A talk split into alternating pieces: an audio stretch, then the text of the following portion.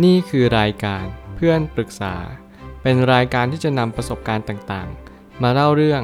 ร้อยเรียงเรื่องราว ให้เกิดประโยชน์แก่ผู้ฟังครับ สวัสดีครับ ผมแอดมินเพจเพื่อนปรึกษาครับ วันนี้ผมอยากจะมาชวนคุยเรื่อง หนังสือ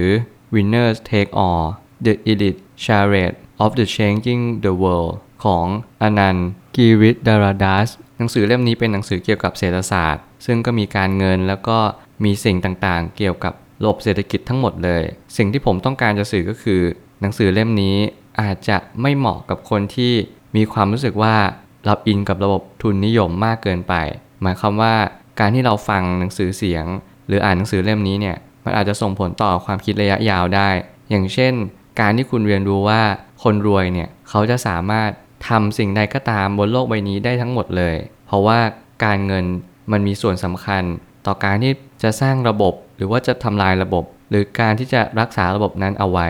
การที่เรารู้แบบนี้มันเหมือนกับว่าเราก็เข้าใจว่าการที่เราจะมีเงินหรือไม่มีเงินเนี่ยอาจจะไม่สำคัญเท่ากับการที่เรามีคุณธรรม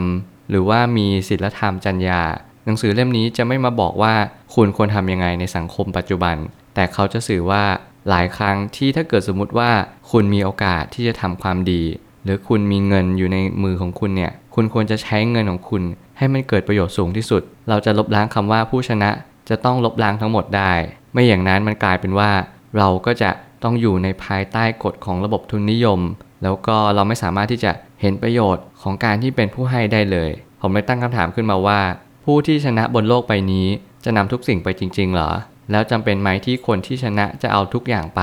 ผมตั้งคำถามนี้ตั้งแต่ผม ฟังหนังสือเสียงเล่มนี้แล้วผมรู้สึกว่าการที่เป็นผู้ชนะเนี่ยเราจะรวบกินทั้งหมดเลยหรือเปล่า แล้วมันจำเป็นหรือเปล่า ในความคิดของผมก็คือ คนที่ชนะเนี่ยไม่จำเป็นต้องรวบกินทั้งหมดทุกอย่างก็ได้ แต่ทำไมคนส่วนใหญ่ถึงทำแบบนั้น เขาต้องการที่จะมี competitive advantage ให้มากที่สุดเท่าที่ทำได้ เหมือนอัตราการแข่งขันสูงมากที่สุด การที่เราใช้อำนาจเงิน เข้าไปในทุก ๆ อุตสาหกรรมเนี่ยมันช่วยให้เราเอื้อประโยชน์ต่อธุรกิจของเราด้วย มันทำให้เรามีช่องทาง มีโอกาสที่ทำให้เราขยายต่อยอดธุรกิจเราต่อไป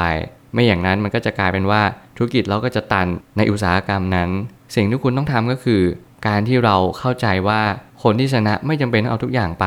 แต่เขาพยายามปรับตัวให้มากที่สุด หลายคนที่มีเงินแล้วก็กลืนกินทุกๆอย่าง เพราะว่าเขาพยายามปรับตัวเท่านั้นเอง แล้วก็มีหลายคนที่เขาใช้เงินในทางที่ถูกและทางที่ผิด มันไม่ได้หมายความว่าการที่เรามีเงินเนี่ยเราจะต้องเอาทั้งหมดหรือรวบกินทั้งหมดอย่างเดียว บางคนเขาก็ใช้เงินในทางที่ดี และบางคนเขาก็ใช้เงินในทางที่ไม่ดี เราไม่สามารถจะระบุได้เลยว่าใครต้องการอะไรแบบไหน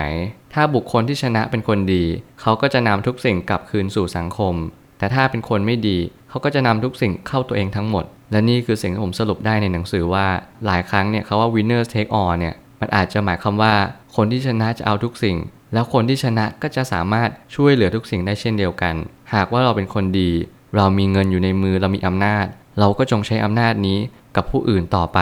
และเป็นทางที่ดีด้วย ไม่ว่าคุณจะอยู่ตรงจุดใด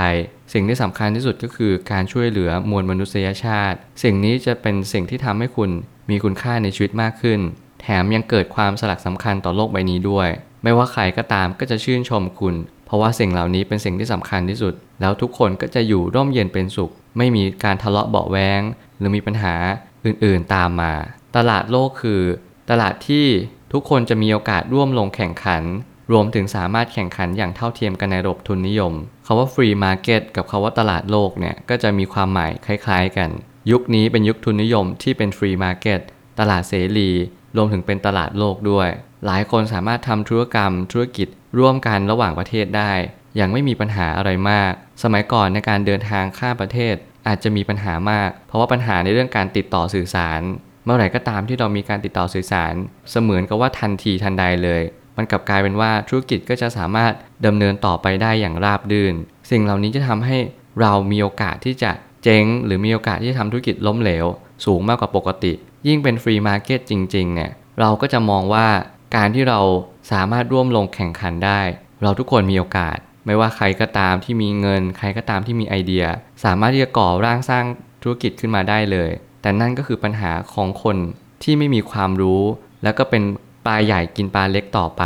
เราเพิ่งเป็น SME เพิ่งเปิดสตาร์ทอัพขึ้นมา เราอาจจะโดนกืนกินจากปลาใหญ่ได้ เพราะว่าเราไม่มีอัตราการแข่งขัน บางครั้งธุรกิจเราไม่มีจุดยืนที่ชัดเจน แล้วก็อาจจะยังไม่มี connection ที่เหนียวแน่นมากเพียงพอ สิ่งเหล่านี้อาจจะยากพอสมควร แต่ผมก็ยังเชื่อมั่นอยู่ลึกๆว่า สิ่งที่สำคัญกว่านั้นอาจจะไม่ใช่ connection แต่เป็นจุดยืนแล้วก็ความตกผลึกในชีวิตของคุณเองว่า คุณต้องการทำสิ่งใดบนโลกใบนี้ หลายครั้งคนที่จะเป็น winner takes all เขาไม่จำเป็นต้องเป็นคนที่มีธุรกิจอยู่แล้ว อาจจะเป็นคนที่มีไอเดียล้ำเลิศ เขามองว่าสิ่งที่เขาทำเนี่ยมันสามารถปิดแกลบหรือว่าช่วยอะไรในสังคมได้บ้าง สิ่งเหล่านั้นจะช่วยให้ธุรกิจของเราดำเนินต่อไปได้ แถมยังมีกำไรต่อไปด้วย แล้วบางครั้งคนที่มีอำนาจก็มักจะหวงแหนอำนาจเอาไว้ เพราะอำนาจจะนำมาซึ่งสถานะ เงินทอง และการยอมรับ สิ่งที่มัน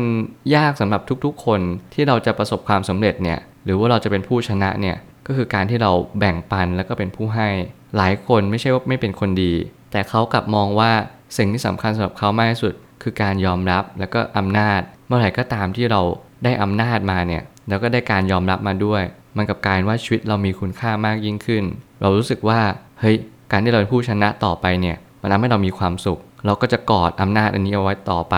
ไม่ว่าคุณจะเป็นใครก็ตาม สิ่งที่คุณต้องเรียนรู้ก็คือ ทุกอย่างมันไม่แน่นอน การที่เราจะมีความสุขในชีวิต ไม่ใช่ว่าเราดึงรั้งอำนาจเอาไว้ แต่เราจงใช้อำนาจไปทางที่ถูกเถอะ สิ่งเหล่านั้นจะเป็นประโยชน์แล้วก็มีความสุขในระยะยาวมากกว่า สุดท้ายนี้การที่จะให้โลกนี้ดีขึ้นได้ อาจจะมีแค่ไม่กี่หนทางก็ได้ คนนั้นอาจจะต้องมีอำนาจ แล้วใช้อำนาจโดยชอบธรรมเพื่อมวลมนุษยชาติ อย่างที่ผมบอกตั้งแต่แรกก็คือ การที่เราเลือกทางเดินอะไรก็ตาม สิ่งที่จะเป็น winner takes all จริงๆเนี่ยผมอยากให้ทุกคนเป็น winner skip all มากกว่า ทุกคนได้เป็นผู้ชนะ จงเลือกที่จะให้ จงเลือกที่จะแบ่งปัน แล้วโลกเราก็จะน่าอยู่มากยิ่งขึ้น สิ่งเหล่านี้ก็จะมาเปลี่ยนคาว่า takes เป็น give แทน แล้วความสุขในชีวิตของคุณก็จะเกิดขึ้นมา อย่างมหาศาล ผมเชื่อว่าทุกปัญหาย่อมมีทางออกเสมอ ขอบคุณครับ รวมถึงคุณสามารถแชร์ประสบการณ์ ผ่านทาง Facebook Twitter และ YouTube และอย่าลืมติด Hashtag เพื่อนปรึกษาหรือ f r ร e n d t a l k ด้วยนะครับ